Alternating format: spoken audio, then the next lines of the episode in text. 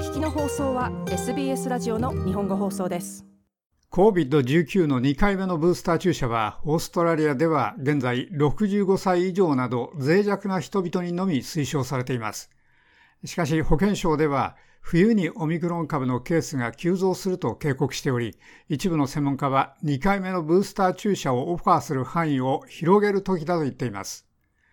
オーストラリアが再びオミクロンの感染の波に緊張する中、研究者たちは一般人にもさらにワクチン接種をすべきかどうかに疑問を呈しています。オーストラリア人の70%以上が COVID-19 ワクチンの注射を少なくとも3回しています。すなわち通常の処方量の注射が2回と、それより量が少ないブースター注射が1回です。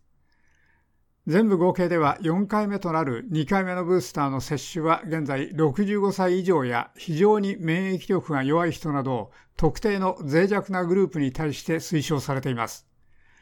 ニューカースル大学の免疫学者ネイサン・バートレット博士はこれは優先事項として拡大されるべきだと述べました。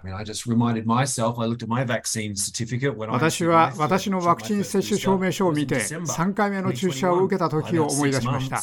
それは2021年の12月でした。およそ6ヶ月ごとにそれらの抗体反応は弱まり、ほとんど防御にならなくなるでしょう。ですから私は心配しています。免疫の減退、ワクチンが効かなかった感染、新たな変異株、ロング COVID のリスク、それらすべてをまとめて、それらの立ちの悪いことのすべてが起こるリスクを減らすために、私は我々の大部分が2回目の注射を受けられるようになるよう希望します。バートレット博士でした。考慮すべき重要な点は、新しいオミクロン変異株のサブバリアントの出現と、もっと効果的な改良ワクチンを待った方がいいかどうかです。バートレット博士は数ヶ月かかるかもしれない新しいワクチンを待つよりも今行動した方がいいと思っています。Yeah, I, I think the situation is becoming 私は状況はますます差し迫りつつあると思います。何かが出てくるかどうかを見るために待つことによって実際にリスクを大きくしているでしょう。なぜなら今感染を野放しにしているのでそのリスクはより多くの数の人々に2回目のブースターを注射していれば起こるであろうことよりも大きくなるからです。バートレット博士でした。オーストラリアの免疫に関する専門諮問グループ、アターギは、政府に COVID-19 ワクチンの接種資格に関する勧告を出しています。5月下旬に公表されたその最新のアドバイスは、64歳以下の人々の健康のためには、1回のブースター注射で十分に重症化を防げると言っています。伝染病の内科医、ポール・グリフィン博士は、ある変異株専用のブースター注射が今年中に手に入るようになるかもしれないと述べました。3回の接種による防御は良好ですが、人々を一生守ることはないでしょう。ですから、追加の接種が必要になるでしょう。そして、我々はすでに最も脆弱なグループへの接種の実施を実現し始めています。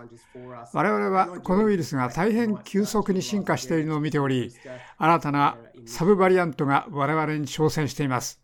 我々はおそらく今年中にある変異株専用のブースターを利用し始めるかもしれないと私は予想しています。グリフィン氏でした。オーストラリアの6ヶ月から5歳までの子供たちは間もなく COVID-19 ワクチンの1回目の注射ができるようになりそうです。アメリカの規制当局は製薬会社ファイザーとモデルナが作った幼い子供用の2つのワクチンを認可しました。公衆衛生の研究者ジェン・フローリー氏は、オーストラリアが同じことをするのは、ただ時間の問題になりそうだと述べました。